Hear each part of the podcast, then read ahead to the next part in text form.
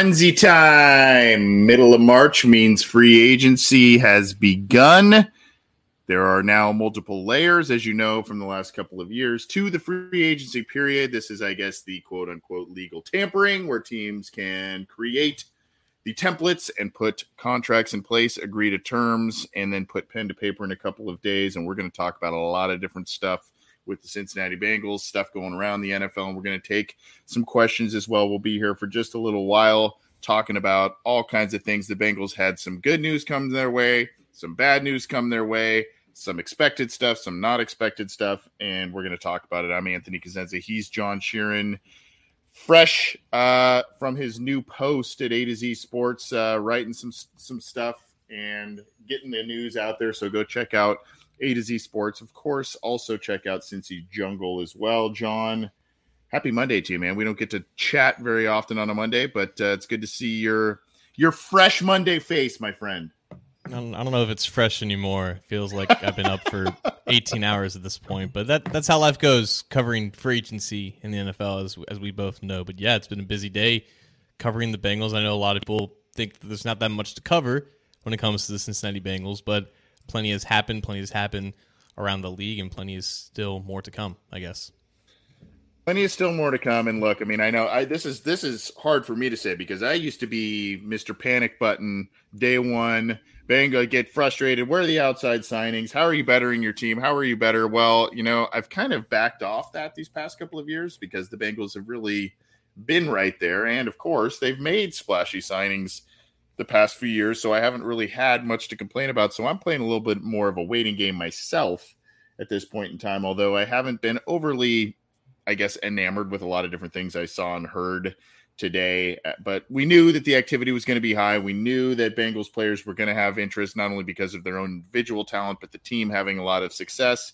And that is what has come to fruition. I don't know if we want to, do we want to go um, chronologically with, with stuff we learned, John? Do we want to just kind of say, just get to topics as they come to them? I'll let you decide, but we can talk about a lot of the different things with the Bengals right now as we know it. Well, let's just run through what's happened in chronological order. I guess going back to uh, them re-signing, I guess Jalen Davis and Joe Bachie before free agency all began. Both of them got minimal, essentially vet minimum salaries. I guess Davis got a two-year deal, but those guys were retained before free agency began, along with Uncle Mike Thomas, who's the veteran safety that's been here for the past couple of years, special teams captain depth piece at the position. He signed a one year deal and again veteran minimum for a 32, 33 year old safety right before legal tampering began. And then once legal tampering began, that's when a lot of stuff happened, started to happen around the league. And that's when we got our first signing for the Bengals as free agency opens, Anthony first signing. Um, so I, I, yeah, we can. First of all, I just want to show this. I, I know this doesn't have your name attached to it, but I pulled this up here, my friend. This is the article on Michael Thomas, and I will pin this for the live chat. I think I have this. At least I hope I have this correct here. Um, this is yeah. Nice. Yes. Uh, Matthew Lennox, though, gets the credit, not you, good sir. But here is the A to Z sports site talking about Michael J. Thomas. Uh, Michael J. Fox comes to mind every time I see that name there. But um, Michael J. Thomas resigns, and if you remember too, John, he was a guy last year that as as the team ended up you know losing in that a- AFC Championship round on the exit interviews, he was talking about how special this locker room was, the culture was, and all of that. So you kind of felt like if there was going to be an interest there you know, from the Bengals that he was probably going to come back. There's not going to be a ton of interest from a special teams guy. I would think. I mean, obviously people value what he does, and he's a great player for for the role that he plays. Um, you know, he just he was a guy that the Bengals just wanted to prioritize because they know him, they knew him, they loved him. Um, you know, he was probably if he was going to set to hit the free agent market, I don't know that he necessarily would have been a day one guy. I guess is my point. Um, but a guy that is helping, um, that is helpful to the Bengals, and a guy that um, you know will uh, provide some some assistance to them in the special teams department. Yeah, and the reason why they just did this before free agency happens because, like you said, Mike Tom- Michael Thomas, excuse me, is not garnering any outside interest at the current state of his career. Uh, he knows the team very well. They know him very well. Like this was just, hey, c- come on back. We want you back. I'm not going to get anything else on the open market. But again, not not an answer at safety at either position, just a guy that provides depth in emergency situations and most importantly, veteran leadership and special teams experience. Yep. Okay. So the reason why they made that signing is because uh, yes, he doesn't play a, a lot of defense for them. He's a special teams guy, but they need depth at safety, John. And we kind of felt like we knew. Let's start with kind of the the predictable one, I guess, and that is, of course, that Jessie Bates leaves for the Atlanta Falcons on a big deal, four year, $64 million deal. So he got the bag, as they say, with the Falcons. And we kind of felt this one was coming because we, I think you and I talked about it a little bit on the show a, a few weeks back where he was seen out with uh, various Falcons players hitting the town. I think it was Kyle Pitts and others that he was hanging out with. Um, and so he goes there and fortifies their defense, leaving a, a, hole in the Bengals defense, but obviously one that we kind of felt was was it was he was going to be gone. We we kind of knew this was going to be the situation. I mean, this is just two years of I don't know if you want to call it stress. Definitely content for us though, just off our shoulders. Like this is something that's been just inevitable for the past at least 18 months. I don't know specifically with this team. Like we talked about how Bates was having dinner with David Mulugheta, his agent, along with several other Falcons players who are also represented by David Mulugheta. So mm-hmm. there's been interest in here mm-hmm. for quite some time before quote unquote legal tampering began, and that's just the base of how we got to this point. Four years, sixty-four million, I believe. Half of that is fully guaranteed.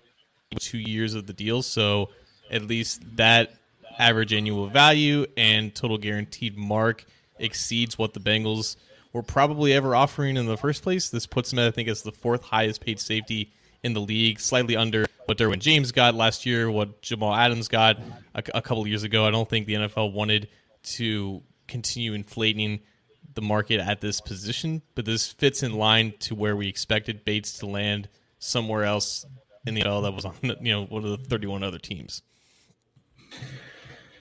This is a this is kind of what we. I mean, this is what he sought. He sought top five money at the position. He sought the big money we have seen over the last couple of years since he's been on this big kick to get a new contract extension. A lot of guys, Justin Simmons and others, getting you know Jamal Adams. You mentioned a couple of other names.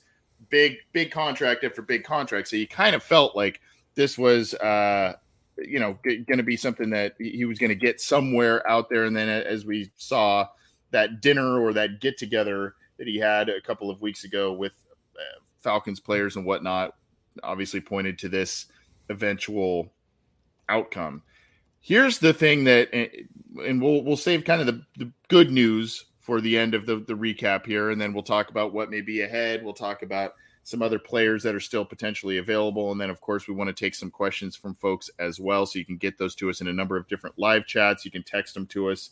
Um, or of course, uh, you know, YouTube super chat, all that kind of stuff. We will take those. Here you go, right here, though, John, and I'm gonna bring this this one up. Uh, Von Bell going to Carolina. This was one that we felt, you know, the Bengals weren't going to maybe keep Jessie Bates. They weren't going to keep Jermaine Pratt, but Bell was kind of the guy you felt like he was that they could get as long as they offered him something competitive and or uh, in the ballpark of what he wanted. Um, you kind of felt like he was going to be the guy they were going to be able to retain through this whole thing.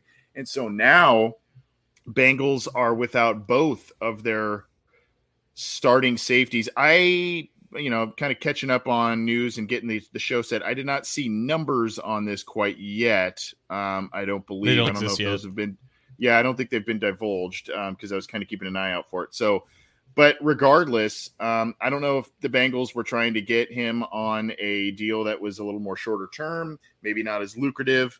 Um, Carolina though pounced and they they got a good player there, a guy who's been really critical to their defensive success.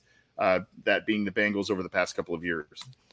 Yeah, this comes down to you know was offered from the Bengals end, and it could be similar to the offer that another player that the Bengals were targeting for agency ended up signing before Von Bell jettisoned or at least agreed to terms with Carolina.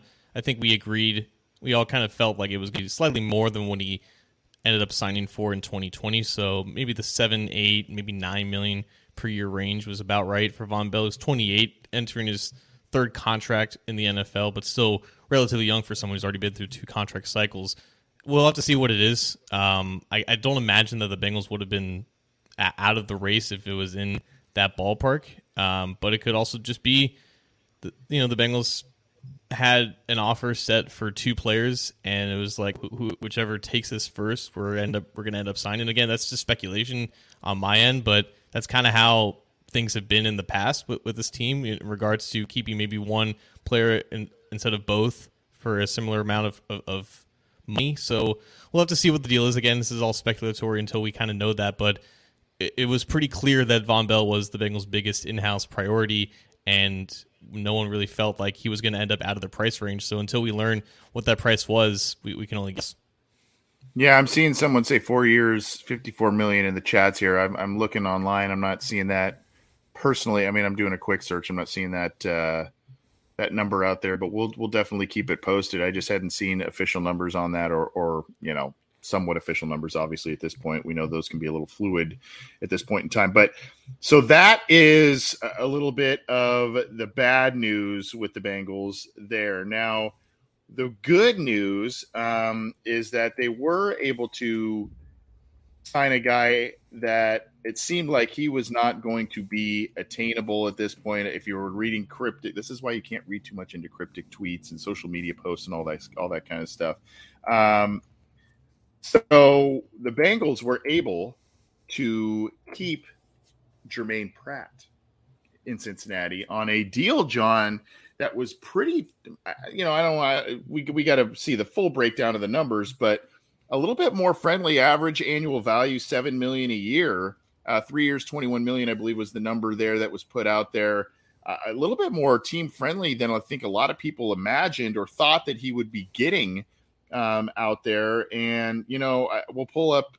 I'll pull this one up here, and then I, I do want to. He he put out some quotes recently. Did did Pratt about re-signing with the Bengals, but this one was a little bit of a, a, surprise, especially with when you saw what Roquan Smith got out there. Tremaine Edmunds got a huge contract with the Bears. Um, I, I, forget the uh, the linebacker TJ uh, who signed right before Edwards uh, Pratt did. TJ Edwards, thank you um, that was kind of a market setter uh, in, in, a way. So this was this was kind of you know for uh, the bummer that was Von Bell leaving for Carolina and obviously Jessie Bates um, leaving for Atlanta. This was kind of the ray of sunshine, a little bit of the pleasant surprise type. I mean, this kind of ended up being the reverse of what we expected, which is yeah. not unusual from a Bengals free agency standpoint. Like I, I just think back all the way to 2020, right? You had DJ Reader signing the biggest free agent contract in team history, immediately matched with Trae Waynes signing a deal of similar magnitude, and you have Bengals fans kind of left in limbo of like equal amounts of happiness and confusion. And then 2021 comes around, they lose Carl Lawson to the Jets, and they immediately sign Trey Hendrickson right afterwards. And a lot of fans aren't necessarily on board that immediately as well.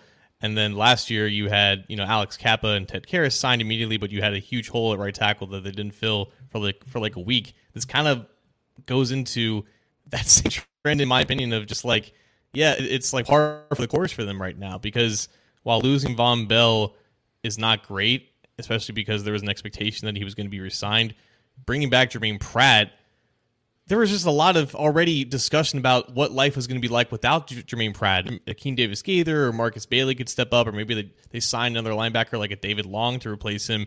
And it kind of got lost in the fact that Jermaine Pratt is a pretty damn good player who's ascending, who's still 27 yep. years old. He fits all these you know boxes. He checks all these boxes that the Bengals look for in giving a second contract, and he fits the defense really well. And Lou Anarumo, the defense coordinator, is still here. So it, it's a it's a great deal for them. Three years, twenty one million.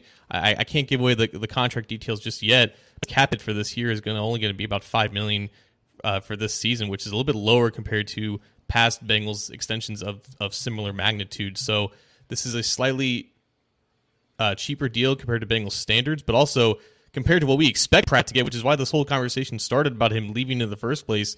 It's significantly less than what we expected him to get anywhere else on the market. Like I, I think it was unfortunate for him that TJ Edwards only signed for about six and a half million per year. Quincy Williams, the guy for the Jets, signed for about six million per year. So the market is in a weird spot right now for linebackers where you have Tremaine Edwards getting like 18 million per year and you know it's just all over the place right now. So Jermaine Pratt, I think, saw the fact that the market for him is really really saturated, not as lucrative as he expected. So he returned to the negotiating table, and hopefully, Anthony, this clears up potential confusion in the future about what his role is on third down. If there's if there's any of those problems that arise after this deal, that's a big issue because I don't know why Jermaine Pratt would take this deal if he has the same issues and concerns about his role in the defense. Another day is here and you're ready for it. What to wear? Check. Breakfast, lunch, and dinner? Check. Planning for what's next and how to save for it? That's where Bank of America can help. For your financial to-dos, Bank of America has experts ready to help get you closer to your goals. Get started at one of our local financial centers or 24-7 in our mobile banking app. Find a location near you at bankofamerica.com slash talk to us. What would you like the power to do? Mobile banking requires downloading the app and is only available for select devices. Message and data rates may apply. Bank of America and a member FDIC. Hey, it's Kaley Cuoco for Priceline. Ready to go to your happy place for a happy price? Well, why didn't you say so? Just download the Priceline app right now and save up to 60% on hotels. So whether it's Cousin Kevin's Kazoo concert in Kansas City, go Kevin, or Becky's Bachelorette Bash in Bermuda, you never have to miss a trip ever again. So download the Priceline app today. Your savings are waiting Go to your happy place for a happy price. Go to your happy price, Priceline. There's that facet to it. The other, on the positive side, you mentioned some of the names out there and their numbers being, um, you know, the, that being Tremaine Edmunds, Roquan Smith, the numbers that they're getting, average annual value, et cetera, et cetera. Here's the thing with this that's kind of a beautiful thing because the Bengals undoubtedly want to re sign and extend Logan Wilson coming up. There is a distinct possibility with such disparity in some of these numbers and not these, you know, pass rushing edge outside linebacker types that the Bengals are looking to re sign here. With such disparity in average annual value, with what Jermaine Pratt just signed and the the disparity of numbers that you're seeing from Roquan Smith, et cetera, there is a, a distinct possibility that the Bengals will be able to re-sign Jermaine Pratt and Logan Wilson for an amount that is at or less than some of the average annual values that a Tremaine Edmunds or a Roquan Smith get, are getting, and you're getting two quality players at that point to be able to to you know get that number there. So that that's what where this I, you know not only was this news welcome but the contract numbers as we currently know them was welcome news because that gives the Bengals a little bit of flexibility. I, I want to get your thoughts on that, but I just want to say this as well. Um, you know, you can see here we're, we're close. I want to win, and he talks about potentially taking, and this is from Bengals.com, potentially taking some form of a pay cut or less money or whatever quote, we're one play away. So why wouldn't you want to stay? We're close. It was a fact. I want to win. I'm big on loyalty. They gave me an opportunity when I got in the league. So why would I try to leave for a team that wasn't as successful for more money? I didn't feel right about that. That's got to be music to Bengals fans' ears right there. Um, that he, you know, saying that he he could have had a different opportunity potentially for more money and whatnot, did not take it. He stayed in Cincinnati because the ability to win is here. So that is in itself big, big news and a big change for the Bengals there.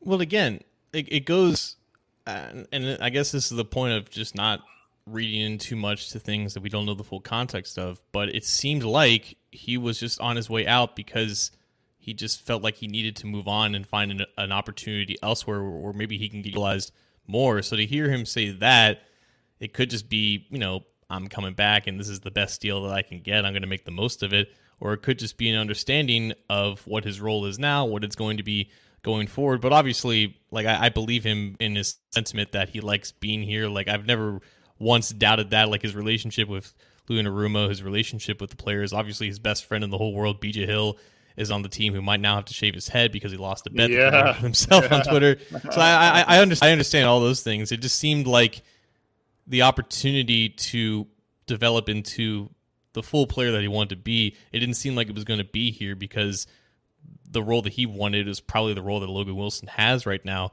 But that is a good point, man. The, the, the idea, the possibility that they could keep this linebacker tandem for the long term, it's definitely more likely now that Pratt is under contract with, with this type of deal. And I know people were in love with the tandem of Bates and Bell at safety. It was a dream that that could be still alive, but this tandem at linebacker is almost just as important with the with the foundation and the structure of this defense. The fact that they ask both of Pratt and Wilson to do so many different things on a, just a weekly basis, like it's it's very valuable to have that continuity. Even if linebacker, in the most valuable position on the on the defensive side of the ball, it's pretty critical with what Lou Anarumo asks his linebackers to do. And I think also, yes, there's concern about what's what the safety position is right now for the Bengals, and I don't expect them to enter the draft with just Dax Hill and Tycen Anderson and Michael Thomas at the position. Like they're going to address it at some point in free agency, but you also have some confidence that there's a position that needs to survive quick turnover or roster turnover in general and to get guys up to speed. You're pretty confident in Lou Anarumo just taking on new guys in the secondary and catching them up to speed compared to maybe other positions in the defense, just because that's that's his forte, right? That's where he's had the most success in developing players, and I think the Bengals kind of realized that, and this is just how this has gone, and they're going to have to go to contingency plans at safety because I don't think that for one second that they're going to enter the draft just Dax Hill at safety starting. They will not, and we we've said this on uh, you know many episodes leading up to this one, um, and we've got a, a lot of live viewers. This is awesome across multiple platforms. So good to see everyone here. It's good to see the passion with free agency and the Bengals this year, and appreciate you stopping by. So we may have some new people that did not hear us talking about this on past episodes, but John I mean, the, the thing is, is, the Bengals do not like to go into the draft with major glaring needs. They like to feel that they've at least got placeholders, even if they're short term starting options that they can feel comfortable with going into the draft so that they can maybe draft someone who's more of a long term project, a development guy, that sort of thing. But here's the other flip side of this that a lot of people that are, t- uh, and we'll get to some questions here in just a, a, a few minutes. But here's the thing that I'm seeing. You know, I'm seeing a lot of people kind of needing to be talked off the ledge here. And it's ironic that if you've known me and followed me on Twitter for any period of time during free agency, you probably would have been laughing at the fact that I'm trying to give this kind of advice. But uh, here's the thing though when you are a good team, when you have developed good players, when you have already done some things in free agency in recent years to bring in productive guys you have to make you're going to have to make tough decisions you're going to have to kind of play a war of attrition where you're saying, I'm going to keep this guy, I'm going to, uh, we're going to keep this guy and work on extending X, Y, and Z in house, even though they're not a free agent yet. And to do that, we have to have some of these guys be expendable. And that's the unfortunate reality the Cincinnati Bengals are, are, facing right now is that they've drafted pretty well in the Zac Taylor era, era and developed guys well. They have big contracts on the horizon with people in house that are incredibly important players that that are currently under contract and are, those are coming up soon. And then, of course, you know they've also brought in other free agents that you know maybe their their contracts have already expired, like a Von Bell, that sort of thing, and they've just been forced to say, hey, you know, we've got other things we need to do. And you know for the short term things are going to be a little bit m- more uncomfortable than we would like in terms of positional depth, who's going to start, et cetera. But I do not believe that the Bengals are going to go into the draft with, as you said, the, the safety position currently comprised as it is. And, and, I think you have to think back to why Von Bell found himself in Cincinnati in the first place. He was not a wave one free agency signing. He was actually the opposite. Nope. He was like wave six. He was on the market for way too long for someone who's 25 years old and a really good player in the NFL. The Bengals got him much lower than they expected to. They probably had him – you know, projected and rated much higher on the open market, so they didn't even think they had a chance at him. But he found himself available for again over a week's time in free agency, and, and they said to themselves, if no one's going to take this guy, we might as well take him for the cheap, right, and just reap the benefits. And that's exactly what they did. The Bengals got Von Bell into the building because they stuck to their principles, and that's typically what they do in free agency. They, they don't overextend themselves and you know create as much wiggle room in the negotiating room as possible. Now, I thought that they could do that with Von Bell. If I thought that if there's any in-house free agent that they had this year, that they would have maybe given a little bit more to Von Bell, to make sure that he stayed. But maybe the Panthers just offered him a lot more than what the Bengals were willing to, or the Bengals just stood stood pat, right? And Von Bell was entering the the third contract of his career. The Bengals have pretty much stayed away from those guys. There's the failures of Geno Atkins and Carlos Dunlap on their third deals that's just who they are right now. And I feel like there's there should be a level of trust that they're going to continue doing that and they're going to continue finding value and maybe right away it doesn't look like an upgrade or it doesn't look like they sustain the level of, of ability at the position. But even if they had the cap space to bring back both Pratt and Bell, I don't think they were ever going to completely overextend themselves to bring back both. So the fact that they got one for a really good price and they're still in the market for a pretty capable safety that can bring the same level of production as Bell, it could be a Taylor Rapp, it could be any one of these guys like Juan Juan Thornhill, Julian Love, who I think has experience playing under Lou Anarumo with the New York Giants. Be any one of these guys that brings that similar level of play to Bell, who's even younger and is probably going to make a little bit less this year. Yeah, so uh, a lot of people are asking about Gardner Johnson, the the safety out of Philadelphia. Um, there's some stuff going going on on Twitter where Bengals players, I think it was Zachary Carter and who else was chiming in there. Someone was talking about it um, with with him and he you know are you going to come here? And there was kind of some some back and forth that generated some buzz here. That's a guy whose name is out there but um how do you do you see that being a fit? Personally i think some of the other names you just mentioned the taylor rapps and whatnot are probably more in the realm of possibility than gardner johnson. That's just from where i sit especially when you look at again the positions and the numbers the bengals are willing to pay certain position groups. They just do not value safety as high as other positions. And so I don't know that they're going to go let two safeties walk because of money. I guess disagreements is a, is a good word for it. and, uh, and so, you know, go out there and pay, you know, a decent chunk of change there. But they, who knows? Now that they don't have either of them, maybe they may be more inclined to do so. Yeah. I mean, again, I, I don't think them losing both Bell and Bates is going to prompt them to go out and get the next highest paid safety, and that that's where Chauncey Gardner Johnson is interesting to me because he could be this year's Von Bell, where he's expecting a lucrative offer, and I believe the the Eagles have an offer for him. So it's not the exact same situation, right? The, the Saints didn't want to bring back Von Bell; they already kind of moved on. I think the Eagles are still very much in the running for him, but it's been weird with him ever since he got into the league. He was a fourth round pick when he was when a lot of people rated him as a first round talent, and then he, he couldn't strike a deal with the Saints, so the Saints traded him to the Eagles. The Eagles gave up draft capital to have him, but just for one year. They didn't immediately extend him. He had that one incident where he like ripped a guy's mouthpiece out of his face, and then he got punched in the middle of an NFL field. There's always been this weird feistiness and aura that comes with Chauncey Gardner Gardner Johnson. And I don't know if that's going to end up having teams shy away from him, but all I know is that he's not signed right now, and he should be deserved to be paid pretty handsomely. If he is paid handsomely, I don't expect the Bengals to do that, but if he finds himself out on the market for longer than he's expected to, and his price just naturally decreases, I could see the Bengals entering the equation then. But until then, guys like Julian Love, Taylor Rapp, much more likely in my opinion.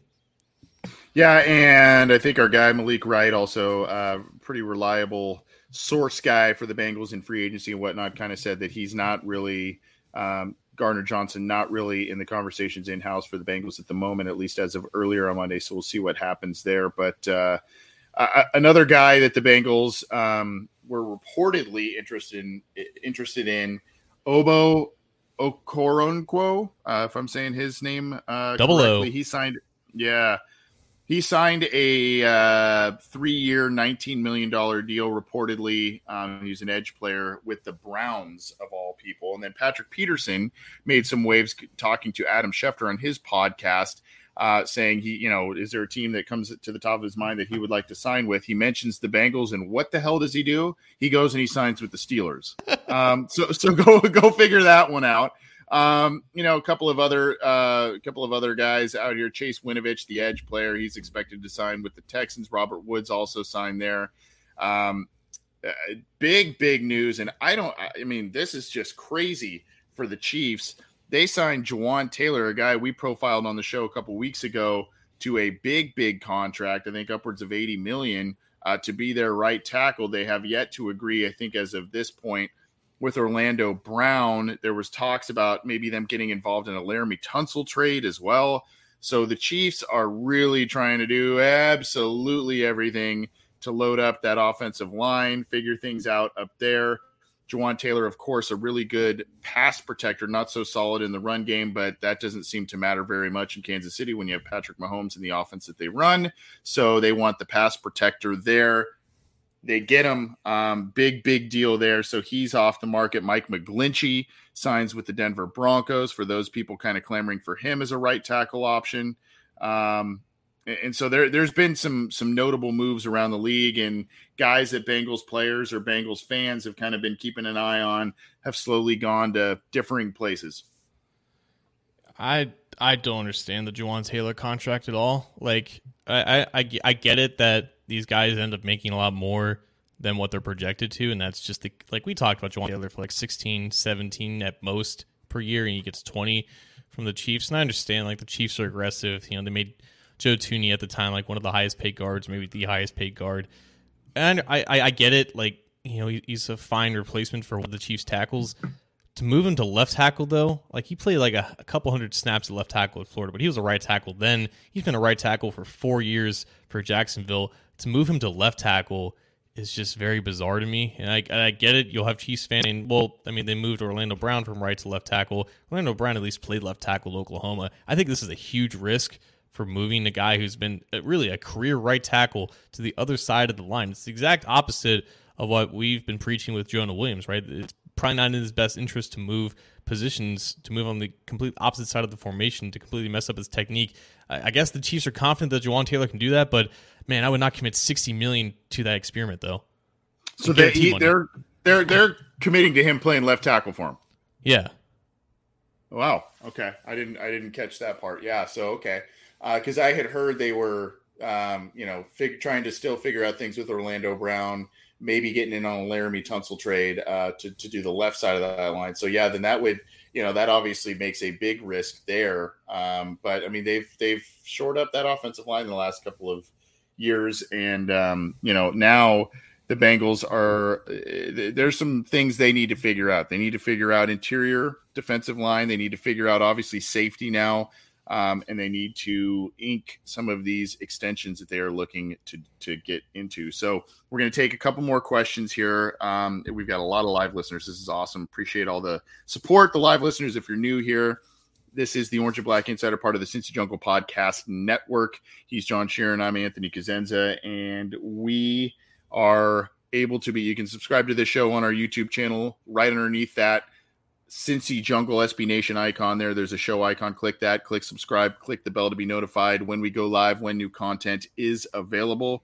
You can also get it on your favorite audio streamer, iTunes, Stitcher, Spotify, Google Podcasts, iHeartRadio, along with other great Bengals podcasts that we have on our channel. Leave us a review there if you can.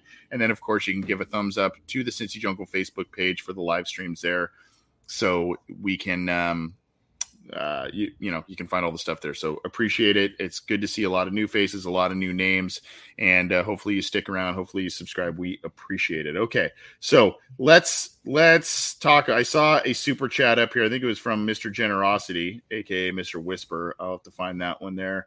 Um, do you see any any we should start uh, cranking through here, John? While I while I find this other one, we've got a lot of comments to sort through. Wow. Yeah. Uh, oh, yeah. There was a rumor uh, regarding the running back position. I love you, Jacob. Burr burr emoji is asking, do you think the Bengals will cut Joe Mixon and get Jamaal Williams? Um. Oh yeah, that's a yeah, that's a good one. I, am not counting out Jamaal Williams as a Bengals target because that just makes a lot of sense. Again, second contract, or I guess technically third contract, but he was just on a one year deal or a two year deal with the Lions uh, in the past couple of years or whatever but still pretty young. I think as a runner, like fits what the Bengals probably want between the tackles and a lot less tread on the tire or more tread. Is it more tread or less tread when you're talking about someone who's young?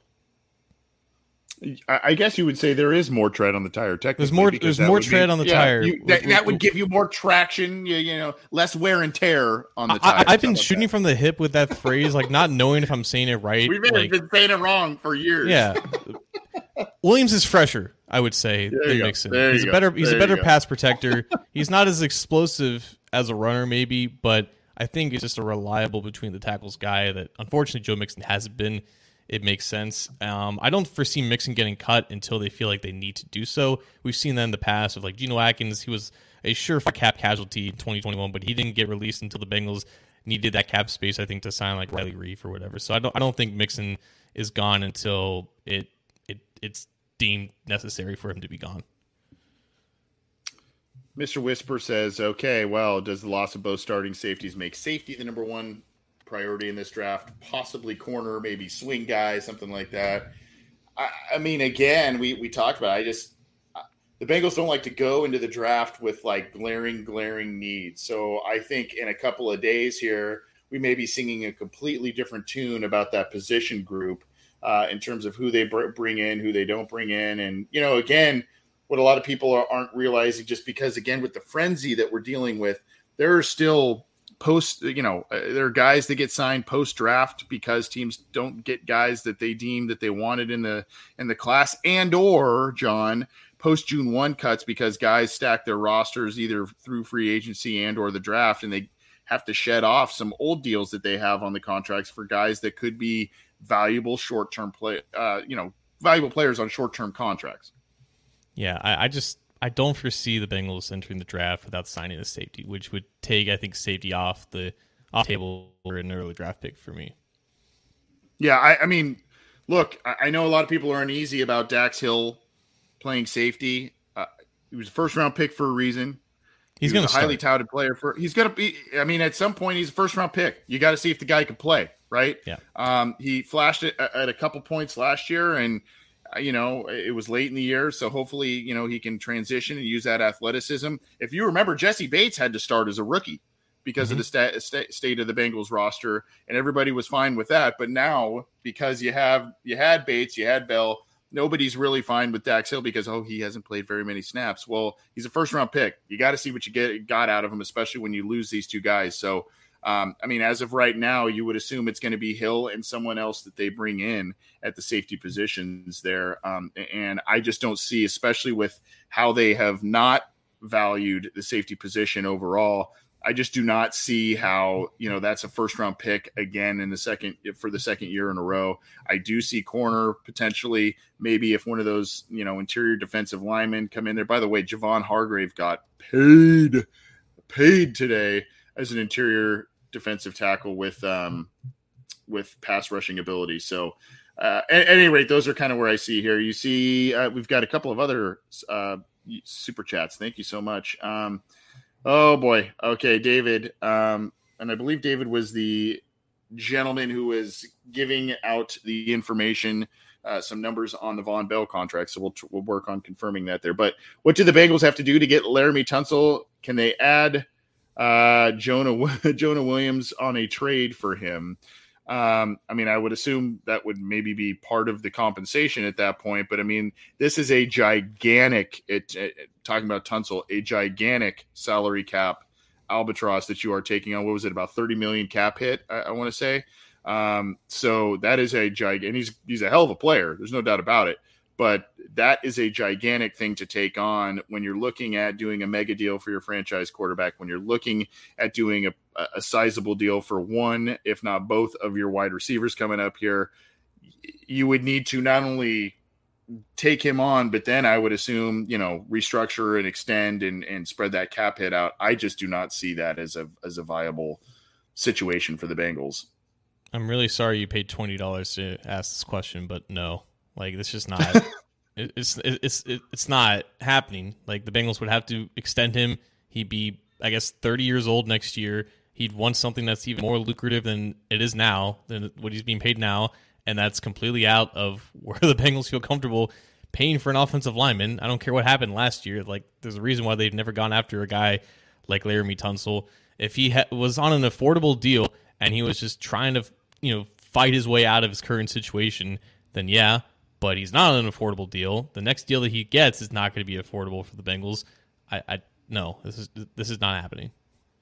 Did you mention, um, you know, going back a second to the safety? Did you mention Epps as a guy, Marcus Epps as a guy that was an option? Because it looks like I did not. got yeah. Okay, yeah. It looks like he's potentially joining the Raiders. If you if you had uh, mentioned him, that was kind of some recent news here.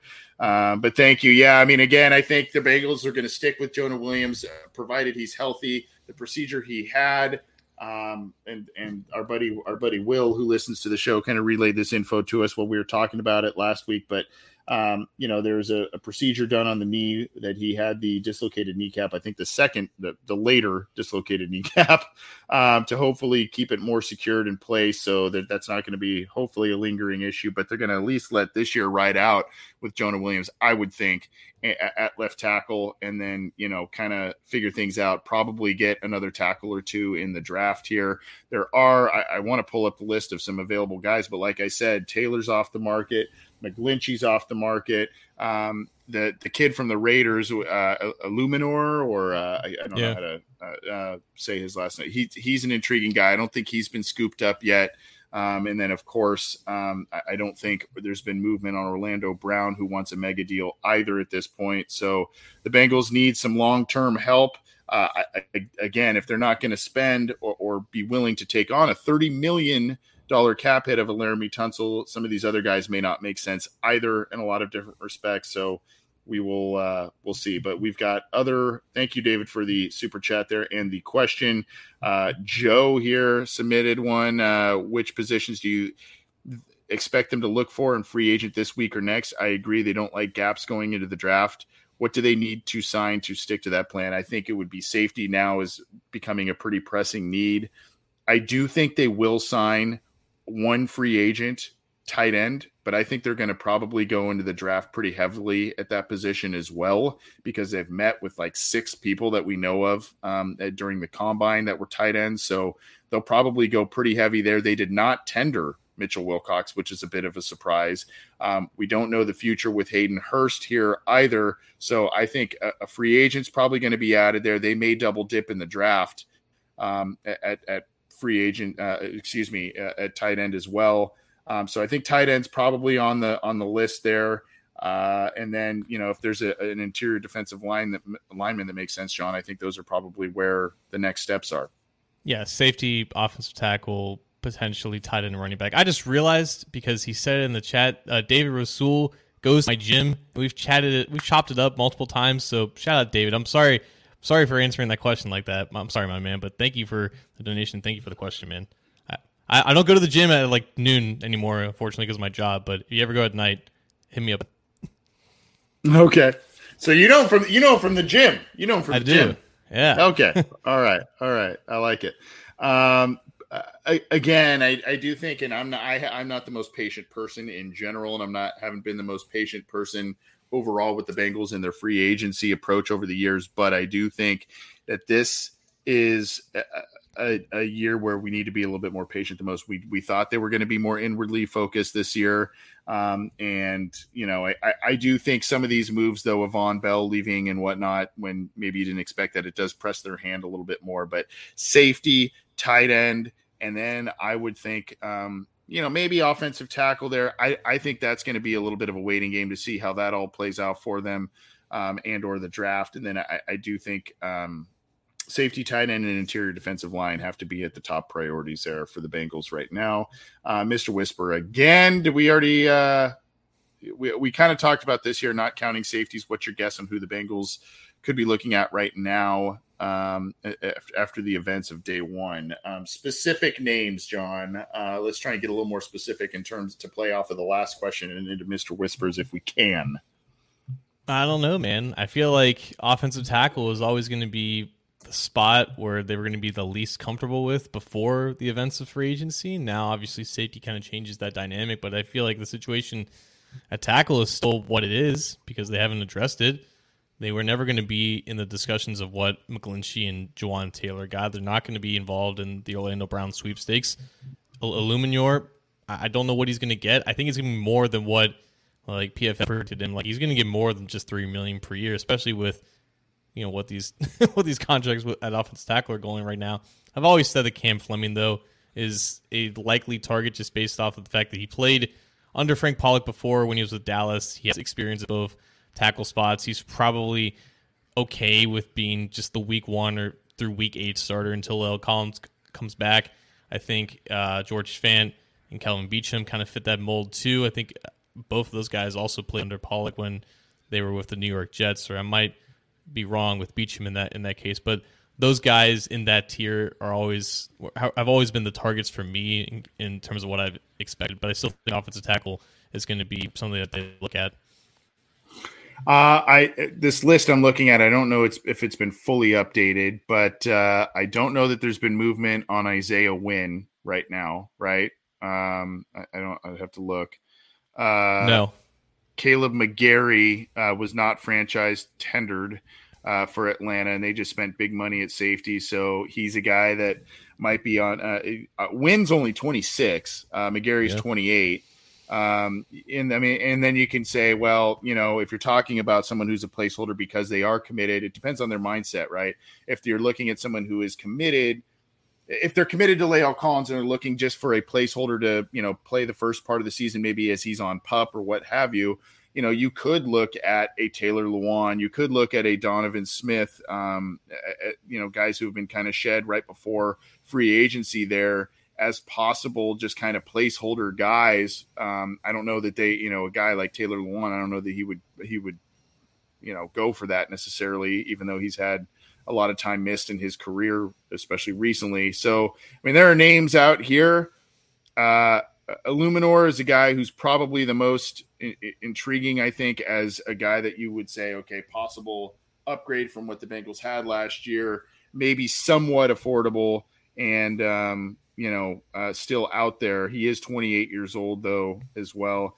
Hey, did you know Cedric Ogbuehi's available, John? Cedric Ogbuehi's out there and available if you wanted to go there. I'm going to pretend you didn't say that. uh, I mean, and there's there's really a lot of guys who have been sort of you know backup type of players right right now. Um, again, Orlando Brown kind of topping the list at tackle. Um, that, that's available right now, but uh, that's those are some of the names right now that the Bengals may or may not be looking at. Uh, we had another super chat that I'm trying to find here. Um, Some Joe. He's asking okay. which positions do you expect them to look for at free agency this week or next week? I mean, we've more or less kind of covered that, that, one. Yeah, yeah. Um, we did that one. David, we got to his. Okay. Um, so the super chats definitely take precedence. If you want to get your questions read, try and sneak that in here. We'll try and get to a couple of others. Um, Mark Mark's been pretty active. He's asking about John Johnson, who was cut or is going to be cut by the Cleveland Browns, I believe, when the new new league year starts. So that's not official yet. They can't um, do anything with that, but it would, it would, make some sense. Like I believe he played under he didn't play under Zac Taylor. He was with the Rams when Zac Taylor was there, but he was coaching the other side of the ball. Uh, obviously, experience with the AFC North um, might be a little again. Like I, I'm whenever there's a guy who's in his late twenties and is entering his third or fourth contract, I, I typically don't like circle them or highlight them just because again like there's no reason to expect that at this point unless it's for like a one year deal right unless it's like a a riley reiff type situation I, I don't I don't foresee that at safety though. I don't think they're gonna try to get a guy on a one year at that position. So uh, I'm not sure if John Johnson or a guy like that would be in their plans. Also like Adam Thielen, who I believe someone else mentioned. I no, probably not. No. Um. So you look here. I mean, I, am seeing a, you know a lot of questions on safeties. Jordan Poyer's. Uh, I, I think he's still available out there. 31 years old. You've got Jimmy Ward, 31 years old. Um, Adrian Amos is a guy, um, kind of interesting player out there. Uh, Clayton Fejedelem's a free agent.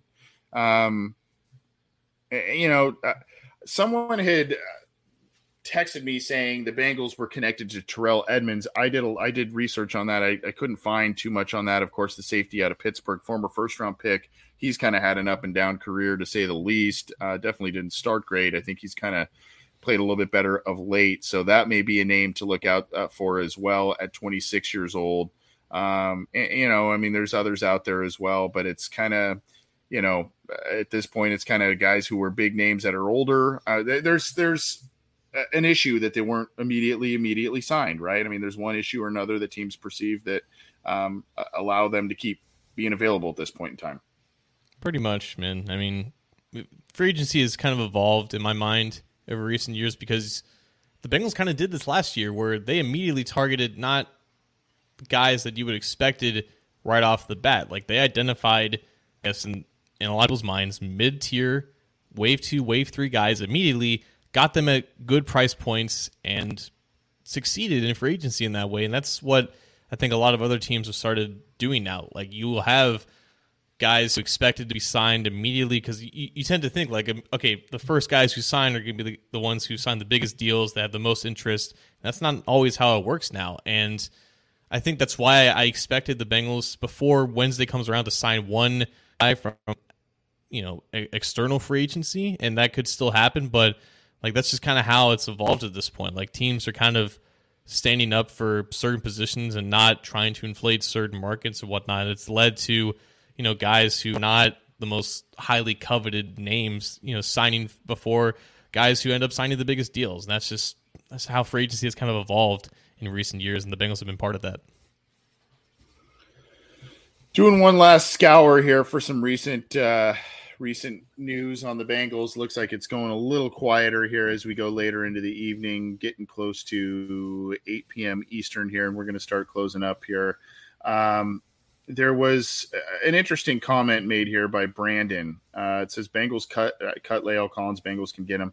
I, I think what he meant to say was, was, that the Cowboys cut La'el Collins. I think that was shortly before or during free agency last year, if I remember correctly. The Bengals got him a few days into free agency. Yeah, and that's an interesting point because now these teams, uh, I, I mentioned, you know, post draft pickups and post June first cuts and that sort of thing. There are guys that are going to start hitting the, the market now that could be valuable players that are not currently available or currently being sought out because these teams are now agreeing to new players coming in, new contracts coming in. And so now you could have a, an additional smaller, you know, not a huge influx, but there could be a small influx of some desirable players that were not currently set to be free agents that become them because of contracts that are being agreed to as of today. So that's an interesting point and an interesting path for people to keep in mind too as it comes with the Bengals because they like to they like to go down that path, um, uh, you know, and, and get some of these players who have been on the discard pile.